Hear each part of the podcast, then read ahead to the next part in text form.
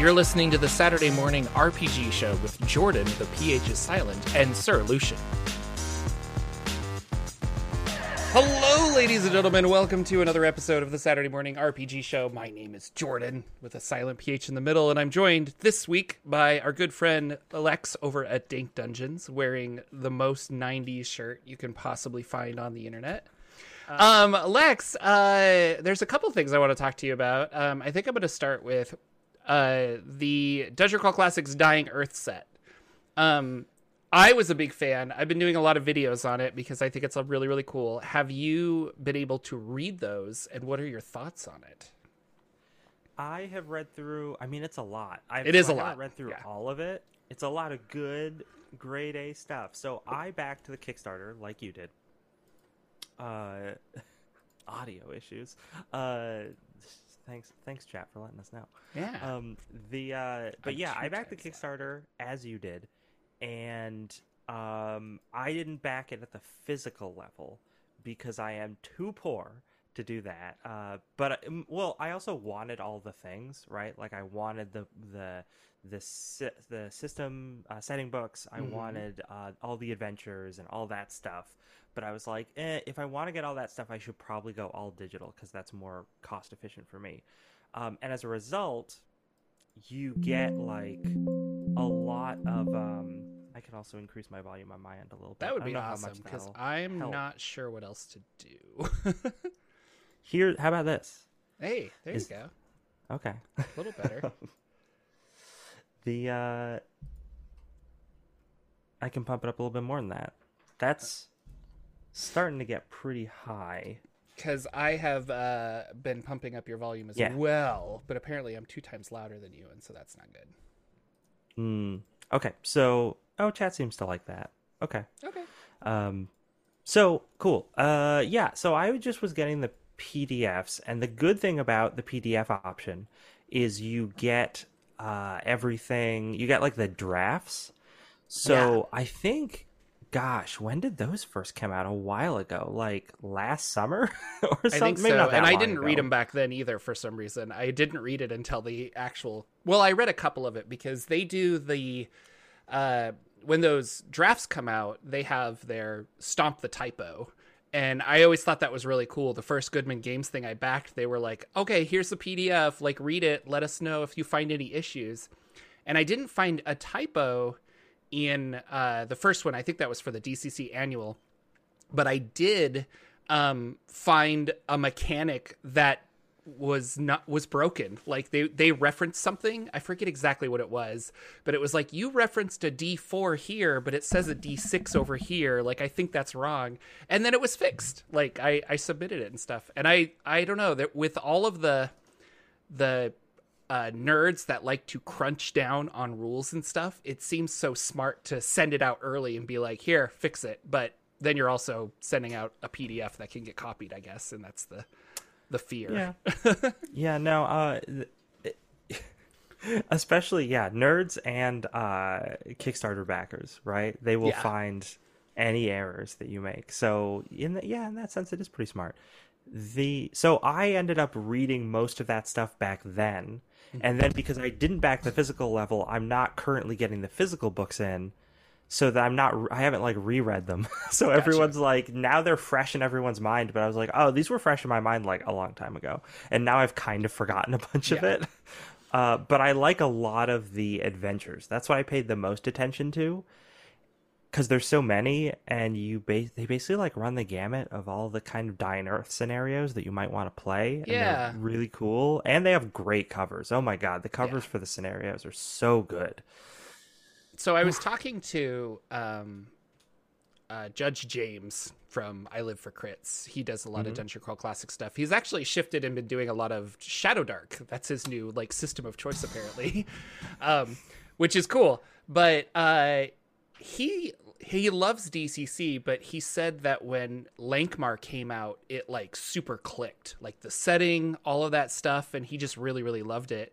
And the more I'm reading this Dying Earth stuff, I'm like, I think this is the setting for me. Like this is clicking and I have been reading the adventures and all of the the mechanics and stuff and I'm like I want to play this so bad like a long form kind of mm. uh, hmm. dying earth setting and maybe that's because I read the books and I haven't read the Lankhmar books and things like that but this is the first time that I feel because uh, I've never wanted to play in like Lord of the Rings and I guess I've read Forgotten Realms books and I've wanted to play in the Forgotten Realms you know but like uh, the Dying Earth feels like a good campaign setting, um, as opposed to other fantasy genres that have been turned into uh, games. You know, and I'm like, I don't mm. really want to play Dresden Files, but I want to play Dying Earth. I think that looks really oh. cool. And there was an old Dying Earth from the 80s or 90s. I think they made a Dying Earth RPG standalone, but yeah, I feel like I've heard of that, but I definitely haven't read it. Uh, yeah. Quick joke from something you were saying earlier. You're familiar with the Forgotten Realms? I didn't know that. That's interesting. A little bit. Uh, yeah. Uh, a little bit. Uh, the um, so so yeah. No, I think um, for for for one thing, you should read uh, Fafhrd and the Grey Mouser, like I the should, the yeah. Lankhmar stuff. You definitely should read those because they are really really fun, and I do think that Lankhmar captures the vibe of them pretty well. Um, I think yeah, like Dying Earth as stories are really cool. I really, really love the first book because, like, one of the things about Dying Earth, the the books Dying Earth, uh, that's a little weird is that they're written very far apart. Yeah. Like, uh, in the life of the author, right? So they all kind of have a different vibe to them. Like the first set of short stories has a very specific vibe, and then like Rhialto has another very specific vibe, and like the Cugel stuff is somewhere in between. It's strange. Yeah, uh, and it's like a huge emphasis on magic and demons and things in some stories, and then other stories it's like a post-apocalyptic city where mm-hmm. technology runs rampant and uh I don't know. You're but you're right. Like like uh, the Rhialto mage and the I'm trying to think of the mages in the the first stories. They're like put together those mages, and Rhialto is like very different and competing on a level of ego with other people and stuff. You know. So yeah, it's that it's that weird thing of like uh, Turjan of Miir and yeah. uh, Mazirian are I guess actually like lower level uh, wizards but there aren't really other wizards around, so it doesn't matter that they're lower yeah. level wizards, and then they're all competing with each other, and it's very much like life or death. Whereas, yeah, when you get to the Rhialto stuff, they're all like super high level, and they're kind of already like in a frat together, mm-hmm. so they're everything is just kind of unserious because they're like, I mean, if stuff goes really wrong, I'll just time travel back to before it yeah. went really wrong.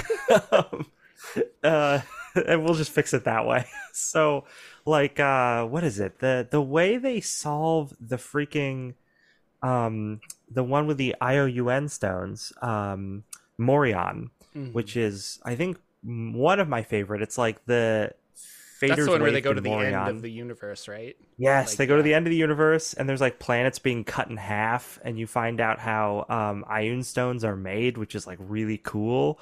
And Morreion is there, and he has all these Ioun stones, and you uh, spoilers for a book that was written in like 1978 um, but the uh, uh, Morreion like was an archmage and then he got all these Ioun stones and what the Ioun stones do is they like leech your memories in exchange for the powers that they give you yeah. we should say so, they, they grant like insane magical powers so all of these wizards are coveting them like yeah. highly and he yeah, has the um, most, but it's yeah, super has, detrimental so because many. of that.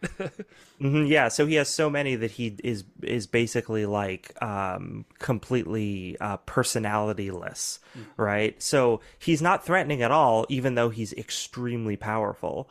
Uh, but the whole thing is they're trying to get them away from him, and they sort of succeed in doing that, like stone by stone throughout the story. And then at the end, they take all the stones away from him, and he regains all his memories and realizes the reason why he was out there in the first place is because they abandoned him. and he's like, I'm going to teach you guys a lesson. Yeah. And then, so that's like the climax of the stories. He's like, I'm going to teach you guys a lesson. And he's going to like mage duel them. And then Rhialto's like, I just cast time stop and I like knock him out. Yeah. the you don't have any of your Ioun stones anymore. Goodbye. Good yeah. Um, so it is funny that that's like how conflicts get resolved in those stories. Whereas in the Dying Earth stories, it's like very serious Mhm. uh, the way things uh, get resolved. So I don't know. I think for my money, the Dying Earth stories, the original ones, have are the best. Um, mostly because the stakes are a little higher, and many more of the characters are like not terrible people, or if they are terrible people, they get their comeuppance. Yeah. Like Rhialto, like Rhialto sucks. He's like a huge jerk Yes. and all of the wizards in that book are super sexist. Yep. There's like a whole story about how they're sexist. Uh, and uh, the but in the Dying Earth stories, you do have some characters that are really bad, like Liane the Wayfarer, um, and Wayfarers. They're there you go. Now we have Earth. yeah. uh, and, but but Liane the Wayfarer is objectively a terrible person, but the story is about him getting his comeuppance and being punished, Yeah. basically.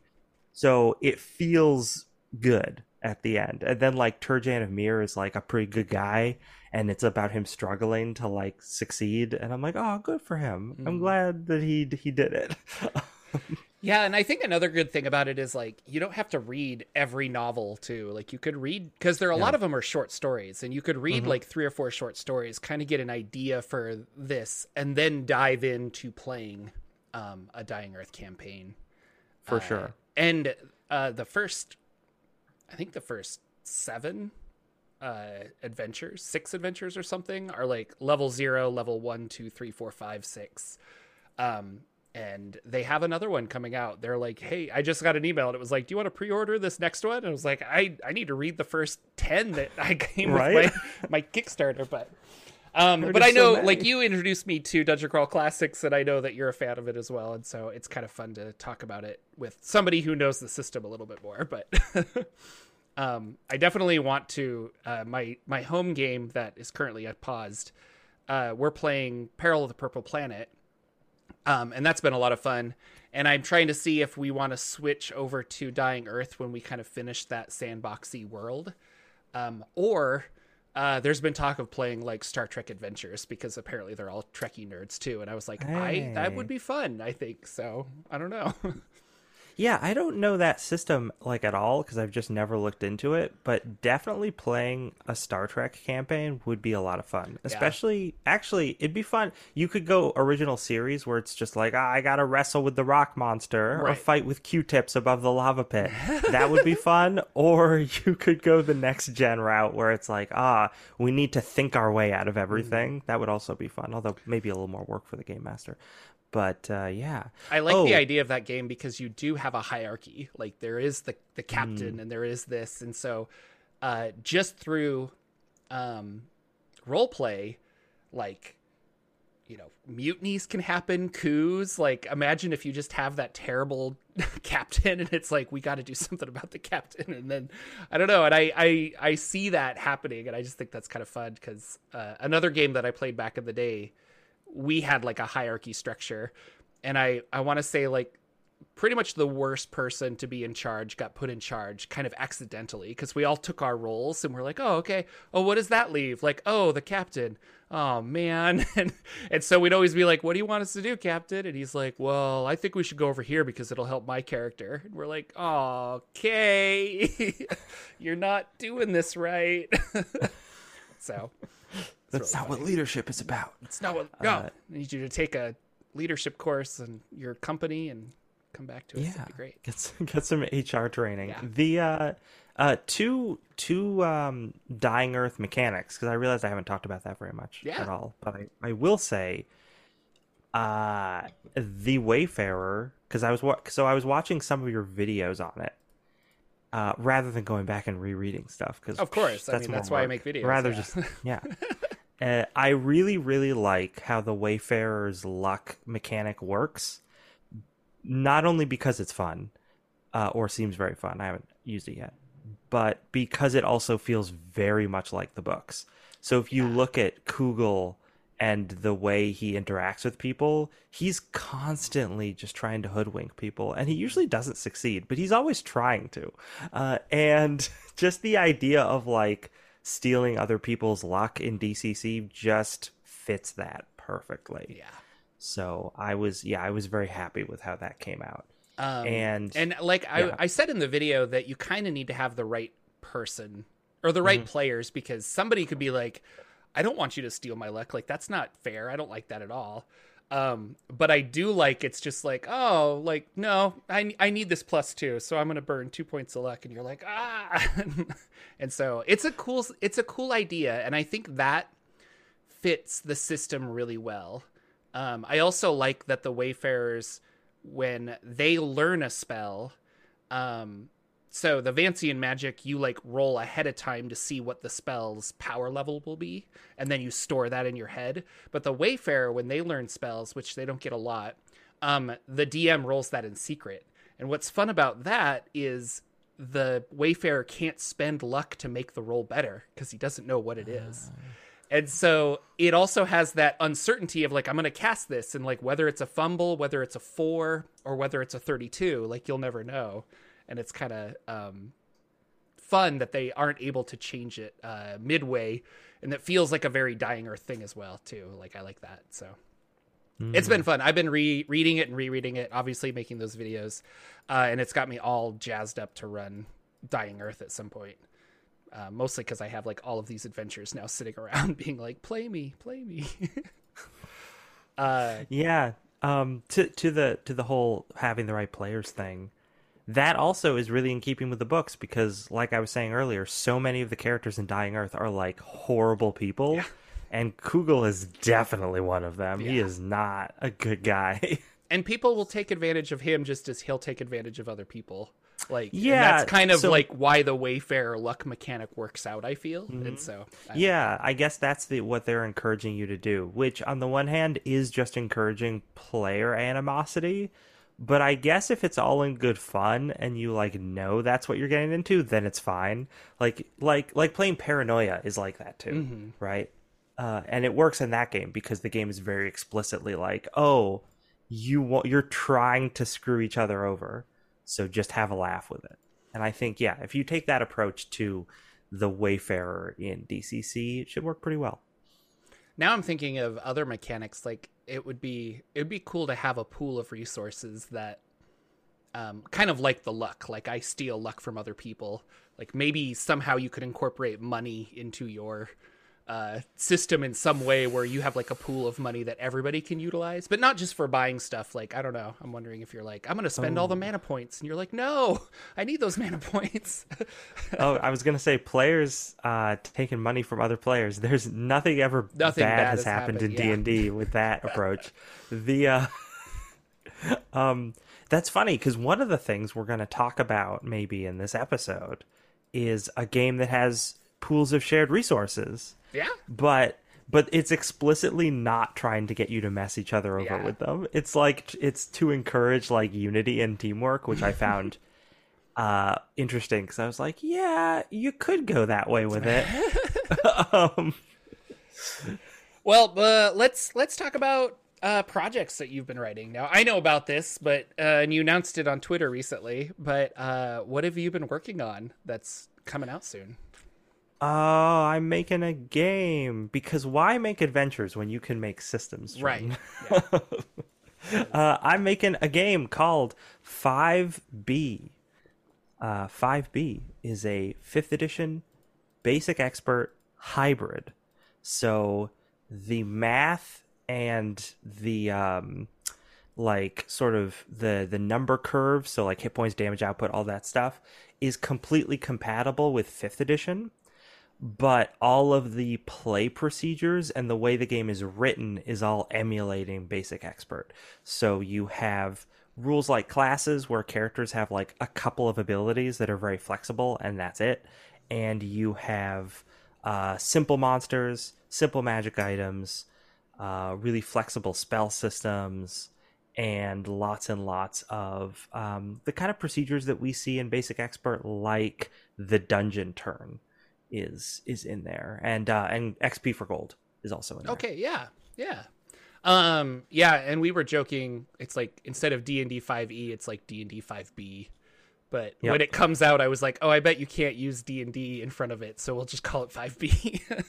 but i um, think yeah that was definitely a conversation we had yeah i was uh now i've been playtesting with this this with you for like what two or three months maybe longer I don't even. Oh, know. much longer, than that because Yeah. we play maybe twice a month. That's right. we don't really play functionally that often. I was looking at it. I think we've been playing it for like ten months to a year. Yeah, I was actually. like, maybe it's been a year. Uh, there are oh, so in an emulation of Basic Expert, there are four classes in 5B, uh, which are, of course, the fighter, the thief, the cleric, and the magic user. Because they're not called wizards in BX; they're called magic users. Oh, hurts. but uh, uh, but because the classes are so simple, my plan for the future is to make more, um, and I might even go dive into that whole um, like race as class thing. So I'll make like an elf and a dwarf and a halfling. Yeah. So I like the part of the basic expert that I enjoyed was when you got to a certain level as a cleric, you could then branch off and be a druid because it was essentially like the same class. You just kind of uh, start doing naturey things. Uh, any plans for that? Like I don't know. like I think that would be kind of cool. like if you become Uh, like like maybe the the the ex well yeah I guess like the expert classes or something like Final Fantasy yeah. style. You get to level ten and all of a sudden your your monk becomes a black belt and so Let's let's uh, sprinkle some third edition in there and get prestige classes into this Yeah. game. Uh, no, well, I hadn't been thinking about that. I mean, the way uh, clerics work is they can work as druids in 5B because when you make a cleric, you get to choose what your deity is and what their like okay domain is. So one of I made a bunch of pre-gens that actually need to be cleaned up a little because I made them with like the original rule set before a lot of the playtesting.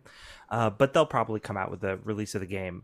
And one of them is a druid who has like cleric as their class, but they worship a nature deity, which means all their cleric powers or prayers are going to be nature themed. so it goes like yeah Yeah, and more the, theme um, than actual like I don't know cut and dry Specific abilities, yeah. yeah Mhm. which is Uh, fun And there's also the whole thing of backgrounds in 5B. So like the, it, because 5B is supposed to be compatible with fifth, fifth edition, the, the characters have to be on a higher power level than um, BX characters, right? Because fifth edition characters are on a pretty high power level, and one of the ways that that's done is simply with things like damage output and hit points, right? But uh, the other way is I was like, oh, I really love the idea of background mechanics in fifth edition, but they're terribly implemented. I mean, in in sixth edition in the playtest they look a lot better, but in like 2014 fifth edition they're t- terrible. And I was like, okay, well, I wanted to introduce a new thing for that that is again still flexible, so it doesn't take up a lot of space on your character sheet, stuff like that. And I came up with something I pretty I liked quite a bit, and it kind of wraps up the whole like the way racial abilities work in fifth edition and the way background abilities work into one kind of thing uh, which you obviously have experience with because you you have your your thing but it's Yeah. like yeah you choose your upbringing and that gives you your ability score modifiers and then you choose something that you did uh, that you're tr- that you like like an uh, a a time that you spent in your life doing a certain thing, and then that determines what kind of stuff that you're skilled in, and then you can also decide on like a power, uh, which is great because those things being that flexible means you can tailor those to make yourself represent as a different class or a very specific type of cleric or magic user or what have you. So again, with that pre-made character, the druid style one, all of their background stuff is tailored, so it's like druidy,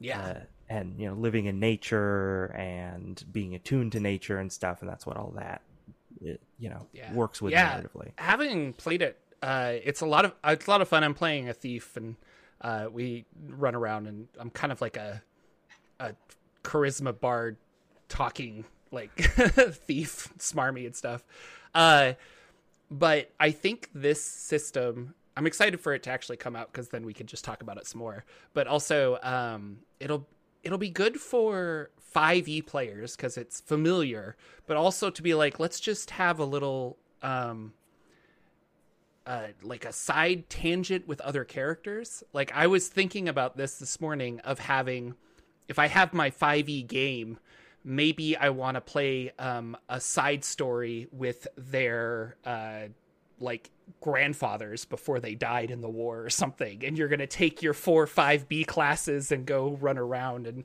and just have like a simpler little tangent that I thought would be kind of cool. Uh, mm. I don't know. I like that it, it can work together with 5e. Like I think it's pretty fun. So yeah, and it's it's also just like there's so much content for fifth edition yeah. that has come out, which is good. There's a lot of good content, and I was like, well, um, you why not be able to use all of that right. with this? So, so, so you're like you're saying like all of those adventures and stuff will be pretty compatible with. Yeah, yeah, that's cool. Yes, uh, we i mean parts of like some encounters i don't think full adventures from our playtesting but definitely encounters that we did i did rip out of 5e books and the first like six months of our playtesting because i hadn't gotten to the point of writing the monsters yet i just used fifth edition monsters. Oh really? Okay cool. Yeah yeah. So there was like I like reskinned a bunch of them but i just took the stat blocks and mm-hmm. called them a different thing and made them look different. Uh, so yeah, it's very compatible in that way. I did some playtesting not with you, but with some with my home group, uh, where we even did a thing where some people like I was like, oh, we're playing a fifth edition one shot, or I'm sorry, we're playing a uh, a fifth level one shot. And to half of the people, I said we were playing fifth edition, and to the other half of the people, I said we were playing 5B and gave them the player creation packet. So half of the characters were fifth edition characters and mm-hmm. half of them were 5B characters, and we just played them all in one game. And it worked out? That's awesome. It worked, yeah. Because yeah. their power levels are the same. Are so it's similar. like like they didn't outshine each other, at least in any way that like classes don't already outshine each other You're in fifth right, edition yeah. on like certain aspects. So it uh yeah, it was just the action economy is a little different. So that's the only thing you have to pay attention to if you're using uh, like fifth edition material wholesale. But the way I managed it was just like like if you're a fighter with second wind, right, which as mm. we know is a bonus action that allows you to heal. Uh, there are no bonus actions in 5B because it's um, uh, all of its like turn actions are like very simple. Mm. Like you move and you do a thing, and that's it. So I would be like, oh, okay, well then your character has that special ability that you can do on your turn once before you take a rest. Mm-hmm. Right? So it's like instead of being an ability that bakes into the action economy, it is a specific ability to that character that only that character can do. Which is kind of already how it works, but now it's just like that player needs to understand an additional piece of action economy that no one else needs to think about. Yeah. Right? And and that basically worked fine i mean it hmm. wasn't again it wasn't like more powerful than anything else and that's kind of um so for an example the thief that i was playing i would have these reactions that i could take mm-hmm. and and other classes didn't have those reactions and that was like the extra thing that I could do that I need to be cognizant of while we play so that I don't forget like oh yeah I can do stuff here uh, I kick him yeah. you're like okay cool yeah. yeah yeah thieves can act out of turn basically the um an additional time as long as they're doing something simple but that's like the only restriction yeah. so you, that could be an attack or a trip or um like a sleight of hand or whatever uh, as long as you can justify it only taking a uh, quick, like a second to do it. Uh, so so yeah, again with the fifth edition classes, when we were doing that, uh, other people would be like, "Oh well, I can use my reaction to do X because that's what my class ability says," and I'm like, "Okay, then you can use your reaction to do that one specific thing, or you can like make an attack of opportunity, mm-hmm. right?" But the thief generally still balances to that stuff because the thief can do a wide array of things mm-hmm. with their reaction whenever. Uh, so they're not restricted by that. So yeah, it's still uh, it was good. I was I was really happy with it. It's it's funny to me uh, because I've been developing it like as you know for like a year, and seeing the the the sixth edition playtest stuff come out yeah. and then being like this is backwards compatible and i'm like you know it's like just as backwards compatible as as my game That's is. 5B. Really. yeah. Um no, and I I don't know. It I that actually will be interesting not to just talk about um the future of D&D and I know Wizards of the Coast doesn't want us calling it 6e anymore, but I keep calling it 6e just so I can differentiate it, but uh, it will be weird, like to have your level 5 2014 PHB Ranger versus a level 5 um, 2024 PHB Ranger. Like they're going to be vastly different. vastly different. So- the um And yeah, one will be vastly the big- underpowered, I think, you know, because Yeah, that that's the big detractor from it. And I think is it's like because you're remaking the classes, but you're making them either better or just like in, instead of just more powerful. Some of them are just more powerful in my opinion from what I've seen so far, but a lot of them are just better balanced and and more workable. Yeah, why would someone take the old version as an option? And like who why knows? would they maybe- bother? yeah, who knows? Maybe when it comes out, you'll be like, "Wow, I really like this new Ranger, but I want to keep a lot of my older um, 2014 classes. I'll just take away the get a free feat at every level or something like that, and you know, put." 2014 restrictions on the 2024 class and just see how it plays but who knows You could, man. That feels like a lot of work. Uh Yeah, but, But- but that's what uh, that's what Wizards of the Coast does. They put out something and then we fix it for them uh, for free because we're idiots, and then and then we uh, we complain. You know, that's how it works. how Uh, it works. when Uh, when oh, will Five. B be out? Like 5B is gonna come out on the 22nd Nice. of of this month, which is what is this month? May? May? Yeah. It's May, right? Yes. Yeah. May 2023 for those listening in the future. uh, 5 p. yeah, probably the 22nd. It's just one of those things where like it's going to be on drive through. And I am so used to publishing stuff on itch uh eh, that like you don't really have a waiting period when you publish things. You just like put them up and they're up. But Oh, on drive through you have to like Oh no, drive through. Yeah, but with drive through, you have to get it approved, uh, which is totally fine because they just want to make sure there isn't like offensive content or whatever on their site. But then you have to wait for the approval process. So the if I time everything correctly, the twenty second should be the day that it comes out. Nice. Uh, I guess I could get it pre-approved and then just make it invisible and not public. Maybe that's a thing you can do. I don't usually put stuff on drive-through, so I'm not 100% sure. But yeah, that's uh, that's what I'm doing. Um, for those curious as to why I'm doing it on drive-through instead of itch, and it's not going to be on itch, which is like where all my other stuff is, uh, is because drive-through just has great revenue splitting options, and itch doesn't do that. And 5B is based off of some very uh very good class rules that were in another document that another person published. A european man named harold mawson uh published it and i really liked it. So and that was like the very basics of how all the classes work. So i reached out to him and was like yo this rules. Can i develop this into a full game? And he was like yeah i guess. And i'm like okay you're gonna get a cut of the profit just Oh, so you know. okay. So you you Yeah. he's on the royalty cut for Mhm. that. That's really cool. He Because I, w- I thought did. that itch had better um like they take like 5% or something whereas drive through takes like 30% so when you said that it was like oh it's way better on drive through i'm like no it isn't i don't think so but no, the the the percentage take home is worse on drive through. Yes. but drive through allows you to do a royalty split.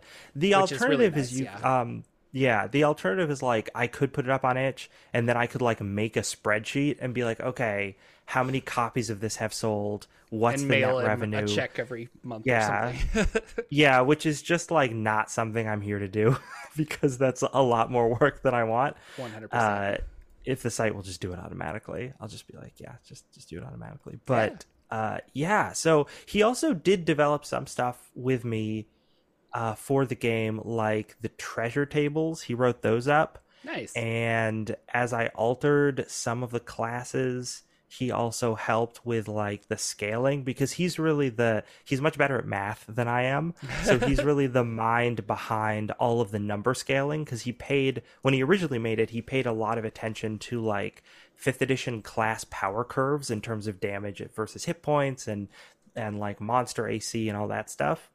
So he applied all that math into the classes initially, and then as we developed the classes, I was like, okay, well, what if they have like this ability instead of this ability? How would the math change? And then he would be like, oh, let me crunch a bunch of numbers and then get back to you. And then So, That's awesome. So yeah, it uh, is very good. I was really happy with the development process of those little That's books. cool.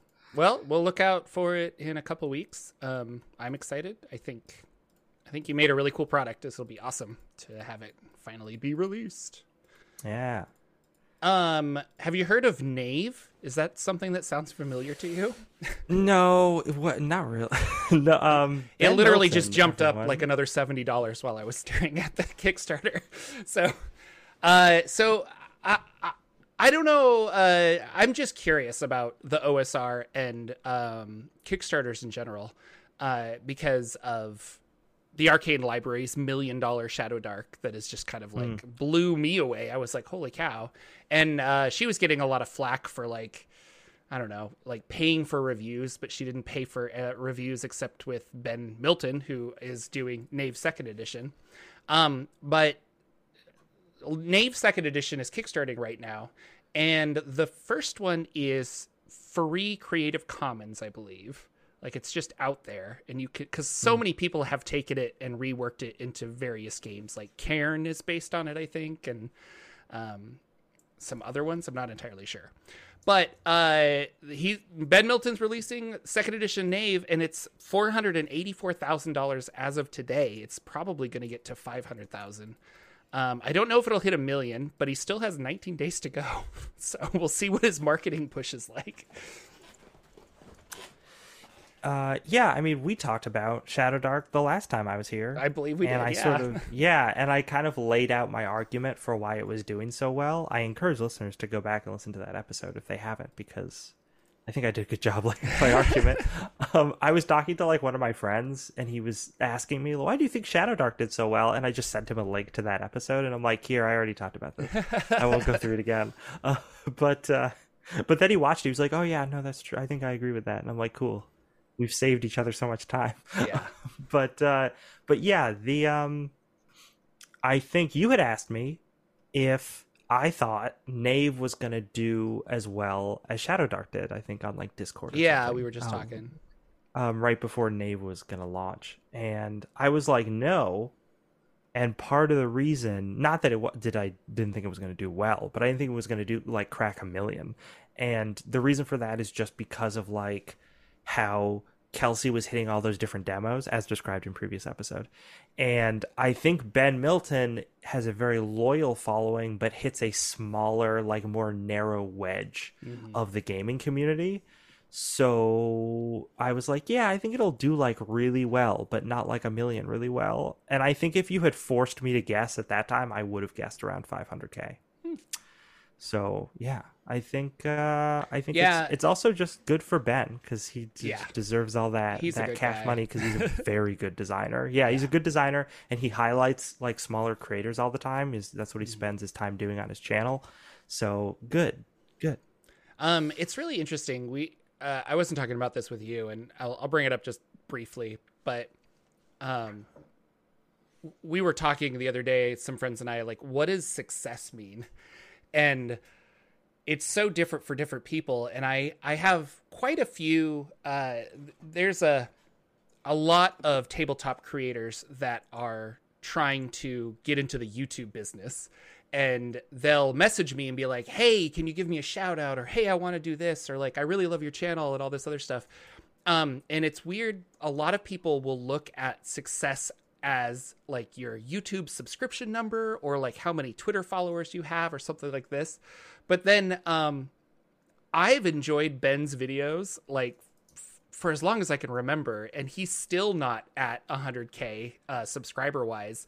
But then he goes and throws something like this together, and it's like, oh my, I don't think I could generate a five hundred thousand dollar book. Like this is amazing, you know. So uh, it's it's really cool, and I think that uh, having the that fan base and loyalty and all that other stuff that he's created has really paid off. And uh, not to i guess judge a book by its cover because a lot of times people will have t- turned to me and they're like this guy is kind of monotone or he's uh, he doesn't have a 100000 subscribers and so they don't watch it. And i'm like you should watch it. Like his videos are really fun. And he highlights so many interesting stuff so Yeah, he highlights interesting things. He's very thoughtful in his breakdown of how he looks at books. He just uh, yeah, he doesn't have a wacky internet personality like you. Like, yeah, but that's all I got. he doesn't have a for me, PH so, in his you know. name. Yeah, but uh, yeah, it's, it is really interesting how I've we measure played- success. I've never played Knave, the original. Um, I've read it. It's very short. It's like just a two-page document, I think, maybe 4 Um, but I think this will be really good just for the tables alone too. Like, kind of, we were talking about the Black Hack, uh, and how you're like, this game is really cool, but like, oh my gosh, all of these cool tables to generate dungeons and worlds and monsters and stuff. Um, and talking with Ben, he a lot of uh, a lot of the book is how to design adventures and tables to help you and stuff. So. Um, yeah, and the and Shadow Dark is like that too. Now that we have like Shadow Dark in our Mm-hmm. hands, at least the PDF, uh, very much follows that same design principle of like here's the rules and the like they're they're like a section of the book, and then a much bigger section of the book is generative tables for creating all sorts of stuff. So it's really nice that all these games can be used like system agnostically in that way uh, which just like makes them worth picking up no matter what game you're running. uh, but if you uh, enjoy that kind of thing, like I have a one of my favorite books right now is the um the Thingonomicon. Like I got that print on demand, and it's just like this really thick book of random tables. And I'll be like, oh, cemetery. And then I could just like look at stuff and I'm like, you're right. I do need like a bunch of white skeletons and one purple skeleton that's like glowing atomic rays or something. And then all of a sudden you're like, I got my adventure for tonight. Thanks, thanks, book. it's great. wow, purple skeleton, purple purple atomic skeleton. I need to get this book. Yeah. This sounds amazing. uh Thingonomicon, it's great. Um speaking of uh the Black Hack, I just wanted to highlight this a little bit too. Um I'm a big fan of Matt Click. I think it's because I watched his channel way back in the day when I was like, I want to start a YouTube channel. And I was getting into RPGs, and he had a lot of videos um, in the early days of YouTube tabletop RPG spaces. Uh, but he wrote, he took the Black Hack, and him and his studio, Absolute Tabletop, wrote uh, the Mecha Hack, which is like giant mech robots fighting using Black Hack rules and they're starting a Kickstarter soon uh, called Aether Nexus, and he's been t- posting this on Twitter. And Aether Nexus is a fantasy mecha tabletop role playing game. So it's using the mecha hack rules, but it is uh, you, you're like magically interfaced with your giant ceramic machine as opposed to like big metal war machines. You're yeah, I guess I I don't know if you ever watched Escaflowne. Kind of reminds me of that anime where you have like a magical dragon that you sit in its chest and fly around. But Yo, Visions of Escaflowne. Yeah, I definitely remember watching that in like the 90s Yeah. or like the early aughts on like Toonami. Yep. And haven't watched it since, but I do really want to rewatch that. I should like see that if could I be. can. I wonder if that's a good. I wonder if that's a good launch. I don't know, or a good watch, I should say. Sorry. I I bet it suffers from the same thing that D and D suffered from, or not D and D, uh, DBZ suffered from back in the day, which was that you have all of these filler episodes because it's Yes. like we're gonna power up for the whole episode, and I'm like, okay, can we get to the plot, please? the um, or the fighting, like either Right. one. Uh, but uh, yeah, I so I was looking at Aether Nexus, Aether Nexus, and I immediately stumbled on it because uh, I haven't read the Mecha Hack. I've read the Black Hack. I mean, as you know, because we did that whole video on it, so I was very familiar with that. So I was like, oh, I would be fine going into this, and then it's like. These mechanics from the Mecha Hack are different. They're like this instead of like this. And I'm just like, I don't know what any of those mechanics are I don't know what the Exciting. original mechanic was. Yeah. yeah.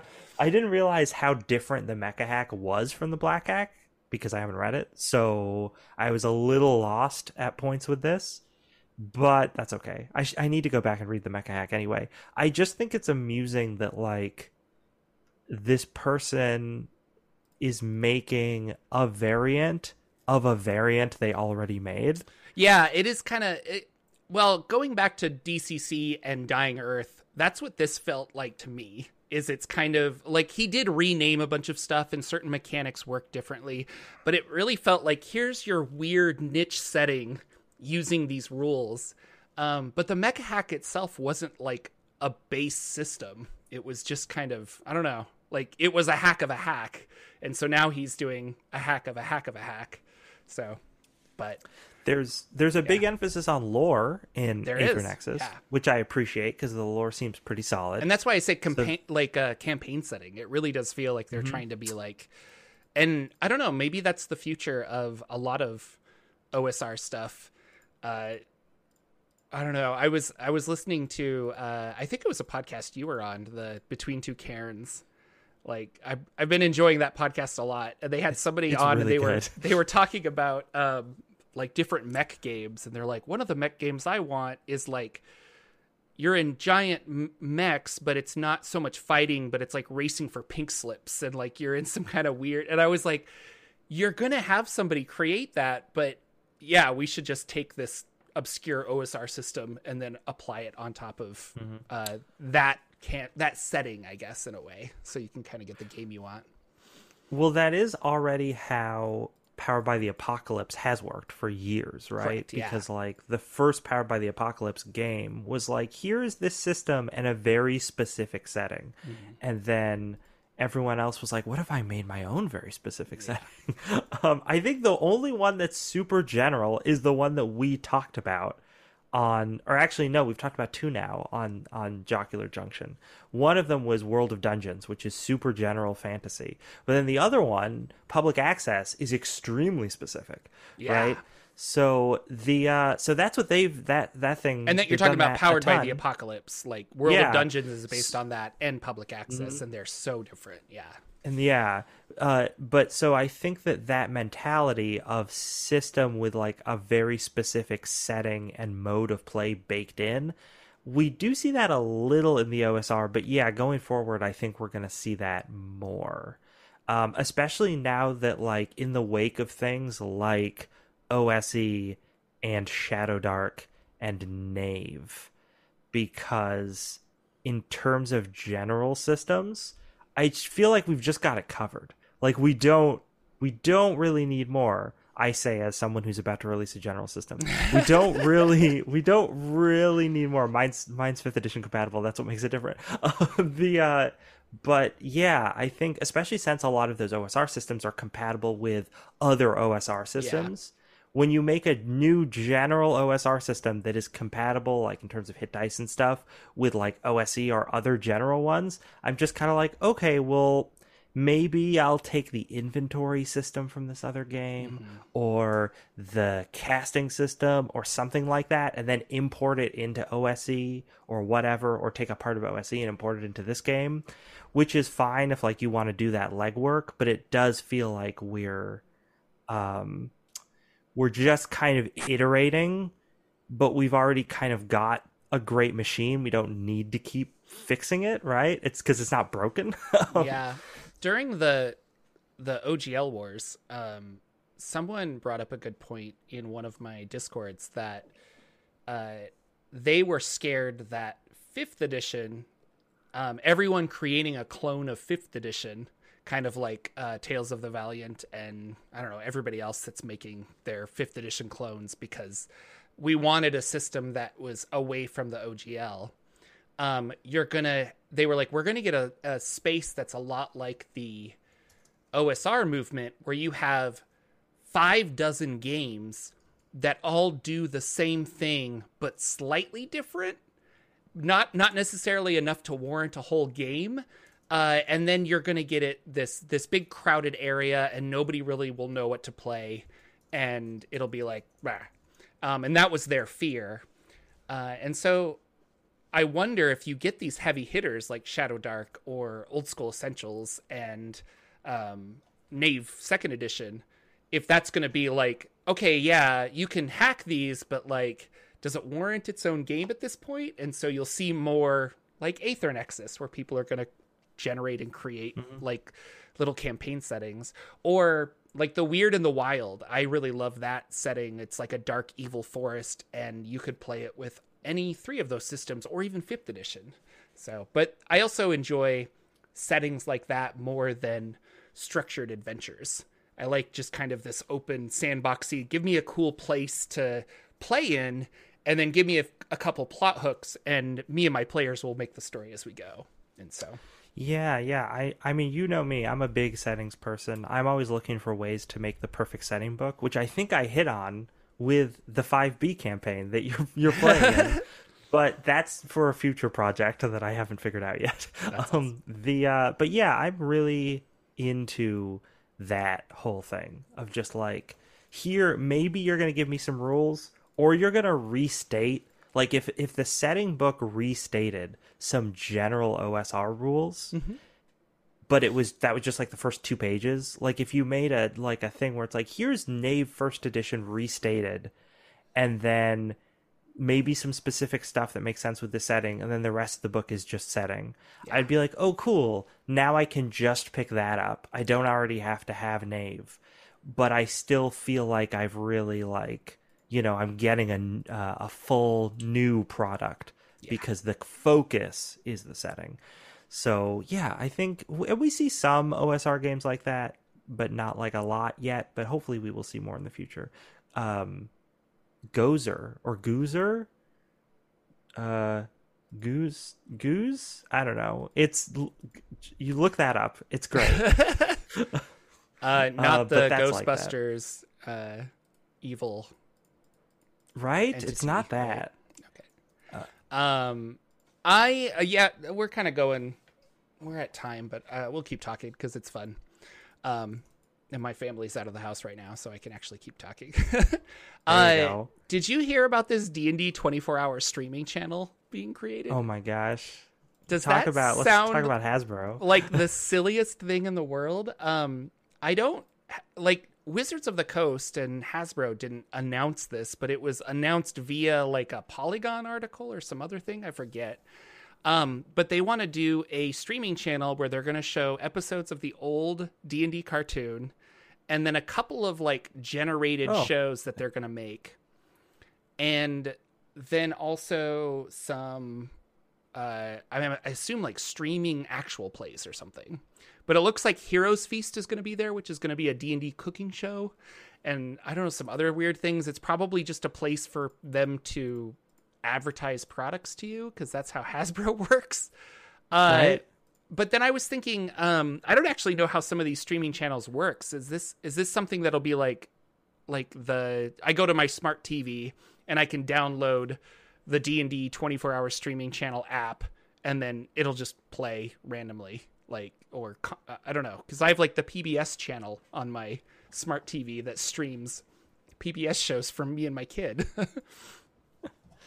Uh, you know, uh, friend of the show, Ted of Nerd Immersion, uh, d- did a really great video on this that summed up all my thoughts on it, which was like, who asked for this? yeah, nobody.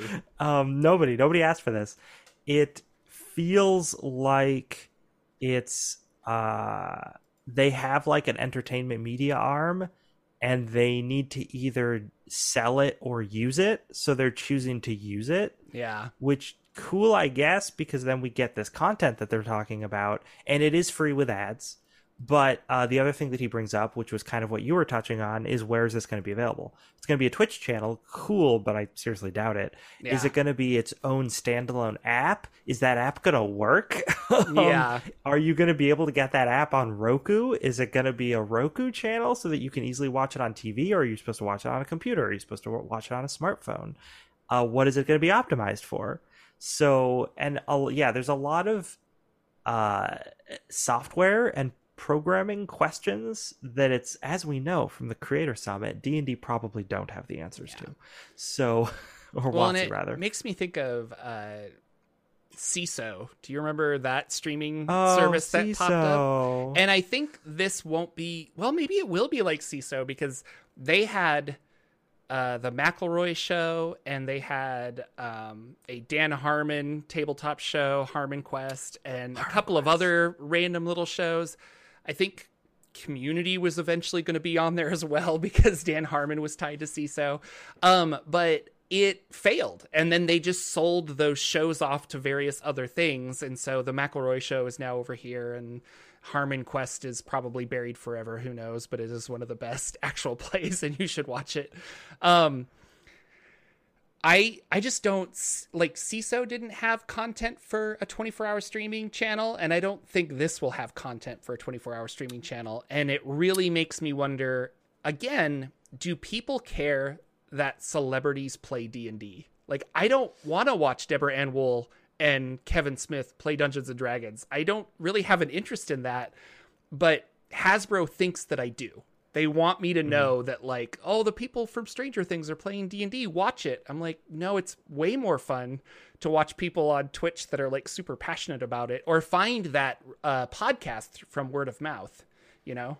And but they're doubling down on that. Like I think Matthew Lillard, who's a great guy, but he's going to have a show of some kind and I I don't know, it just feels like Twitch content that they're going to put into a streaming platform that's going to ultimately fail. But yeah, the um Matt Lillard show, uh, good title, Faster Pur- Purple Worm Kill Kill. Mm-hmm. Uh, great, great reference that I'm sure most of the people who are going to watch that show don't get because it's like a very old movie reference. The um, it, and it's all about like high lethality character death, mm-hmm. which is super weird because it's a 5e show and that's yeah. not what that system is built for. But it's uh yeah, I mean, I don't know how they're going to populate this with content cuz they've announced, you know, the three shows basically. And I'm like, okay, cool. That'll take up 6 hours of your programming day that's not enough. You're just gonna go rerun those. Somebody yeah. in chat said, "Oh, are they gonna have Vox Machina on it?" And I'm like, "No, they absolutely won't, no. because they'd have to pay Critical Role a king's ransom to get to that show. Amazon a king's ransom to get it. oh there. yeah, because Amazon owns. Yeah, so and there's so there's no way. There's no way they could afford that. I mean, even if I'm sure they'd want to, but I seriously doubt. So the um yeah i think that and this is another thing ted brings up. Listen you should watch nerd immersion's video on this. It's very good. It's also you don't need to watch like, saturday morning rpg show. Yeah, just go straight no. to ted. He's the one. Just go if you need your if you want your news go straight to nerd no um the uh but he also brings up this this point of like is WotC going to use it as a carrot for uh, actual play creators yes. to be like, hey, if we like you, you could be on our channel, and we won't uh, pay but the... you, but we'll take your content and put it on yeah. there, and you'll get paid you'll get fame expo- dollars, like exposure. Yeah. Um, but the problem with that, as anyone who has checked out D and D's Twitch channel would know, is it's not that they do bad numbers on their shows, but they don't do numbers that are like that special. they don't actually have a huge audience draw. So I'm just like, yeah, I don't I don't really see that as being a huge incentive. Um and like you were saying with the celebrity thing, yeah, like I don't care about that. Maybe some people do, but I really don't. I haven't met anybody that cares, I guess.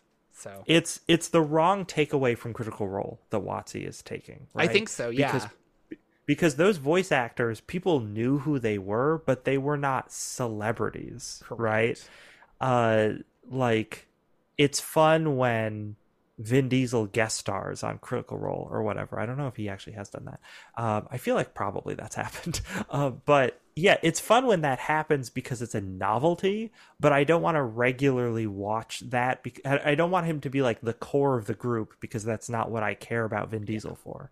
I just want there to be another uh, what is it? Pitch Black movie. That's the only thing I care about. Not another Fast and Furious. I need another Pitch Black movie. awesome. Yeah. Um, no, I agree. I think I think uh, they you need to the Critical Role people got popular because Critical Role was good. It didn't mm-hmm. get popular because they were existing celebrities that started playing D and D, and I think um, a lot of I think Hasbro doesn't realize that. They're just kind of like, yeah, like I know marketing star potential. Let's go. And so I don't know. We'll see. But yeah. The um so I don't think it's gonna work out. Is the bottom line? Yeah, I don't. I don't either. It's, it. it's, a. It's another weird thing where I'm like, but maybe they're just stretching their little D and D muscles, and they're trying to see, like, you know, throw spaghetti at a this, wall and see what sticks. I don't know. yeah, it really feels like between that and going all in on the VTT, I'm like, you guys are trying to cater to a market that doesn't exist. Yeah. This is not a good idea. Um, the uh, it's there was a really funny thread on Twitter though that uh, g- go to Twitter to check out this instead of watching this. The um, there was a th- funny thread on Twitter that Seth Skorkowsky started, uh, which is, who is a YouTuber who he does a lot of like Call of Cthulhu and Traveller content, which is fun, but a lot of like adventure reviews and like diff- different breakdowns of things. He's a very interesting guy, and I guess he's like a novelist too, but I haven't read his stuff. Uh, and he did this thread which was talking about this channel and he was like you know what would- would be great if this channel it wasn't actual plays it was just all of the crappy b fantasy movies from like the 80s and 90s uh that suck That inspired but that we all us. love watching. Yeah that inspired us to do stuff. So he was like yeah get hawk the slayer on there get deathstalker on there um get uh what some there were some really good suggestions. And i was just like oh yeah freaking um the barbarians which is great if you haven't seen it instead of watching saturday morning d&d show, go watch the barbarians uh the um My But yeah, the numbers barbarians- are going down fast. yeah, Krull. Uh, Thank you, RPG DCMA. yes. I love Some- Krull. I unironically love that, Krull.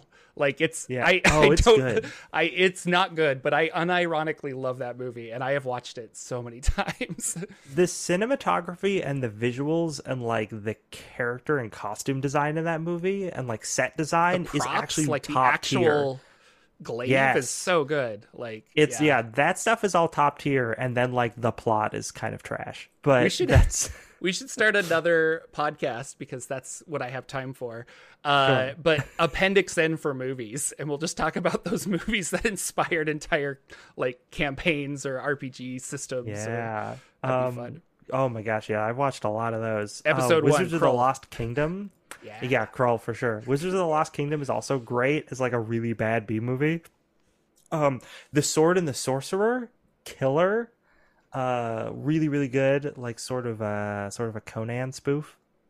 Yeah. Oh my gosh, there's so many. So if the channel was just that, you know, I'd watch it. Then, yeah, Amazing. for sure. amazing, fantastic. Uh, Ator, the fighting eagle.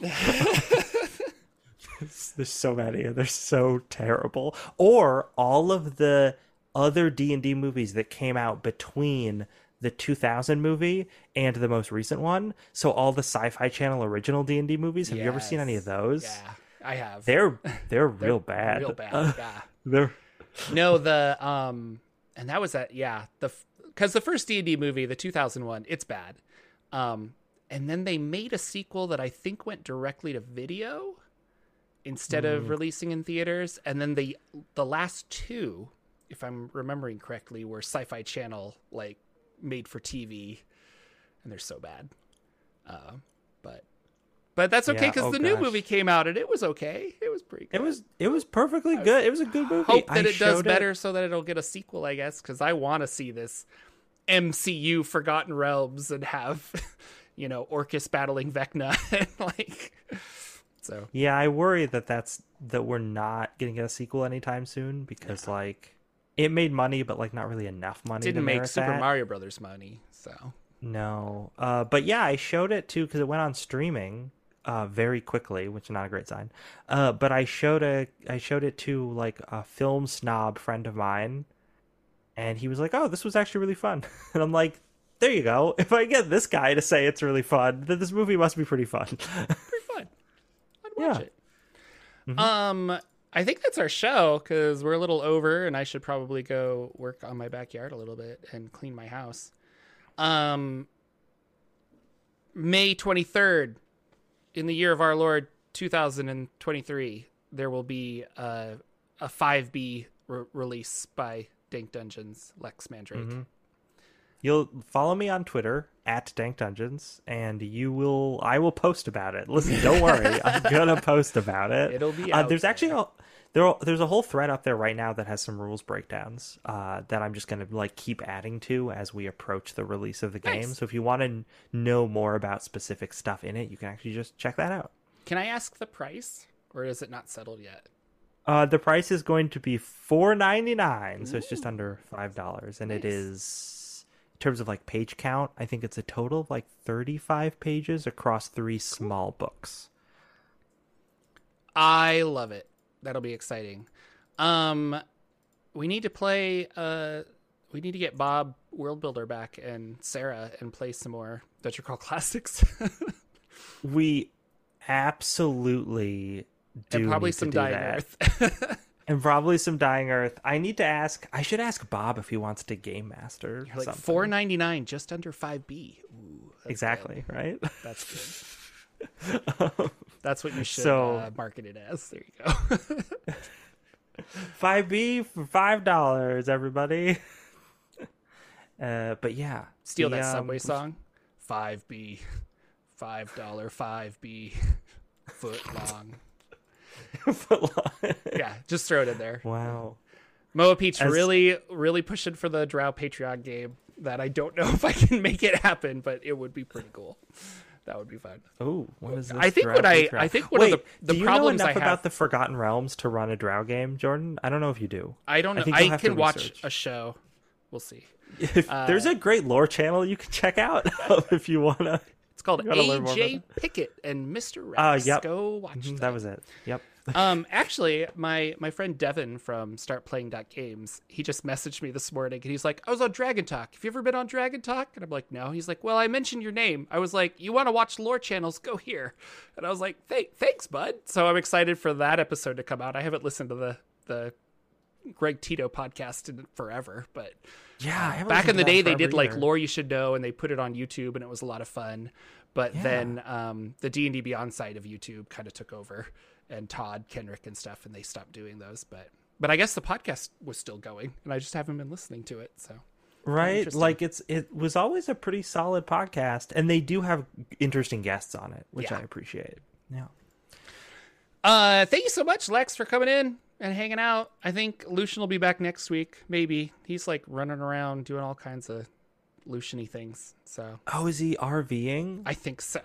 or he's Good doing uh, his uh, uh, medieval reenactment fights that he does. that's fun. Like he says those are Yeah. really fun too. So cool pretty awesome.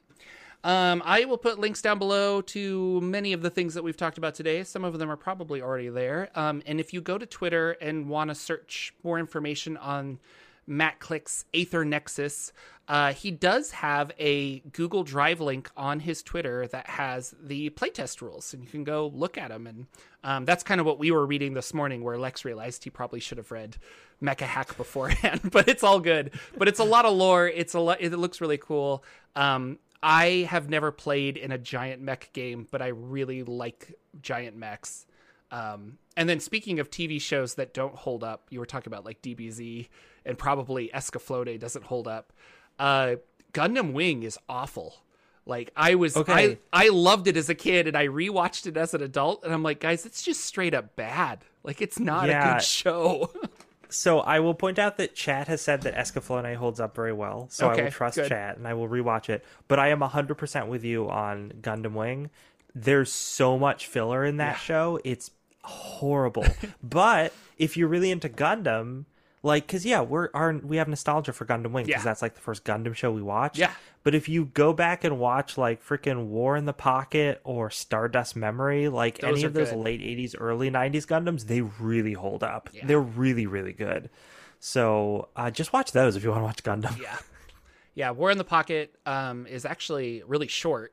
It's only like Mm-hmm. eight or nine episodes, so you can totally get through that. Um, I started watching like uh, Double Zeta and Zeta Gundam as well because it's all in the same universe, which I thought was really Mm-hmm. fun. Um, but those were also filler after filler because like it's all about can we can we stretch this plot out to 50 episodes rather than 10 and you're like ah Mm-hmm. Oh, eighth MS team also really solid. Very that good. like mid nineties.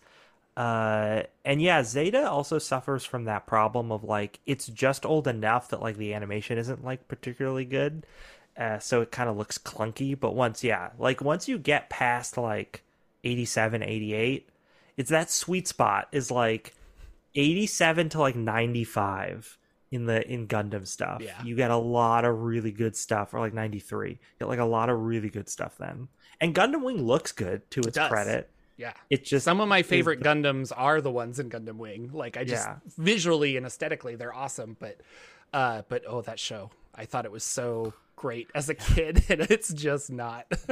not. It's not writing's bad, very Yeah. slow, not not good. It's all political intrigue, which is like, yeah, that's why I want to watch a giant mech show. the political intrigue. Uh, thank you so much, Lex, for being on the show. This was a lot of fun. Um, and we will be back. Uh, I will be back next week, um, hopefully, with another episode of the Saturday Morning RPG Show. Take care, everybody.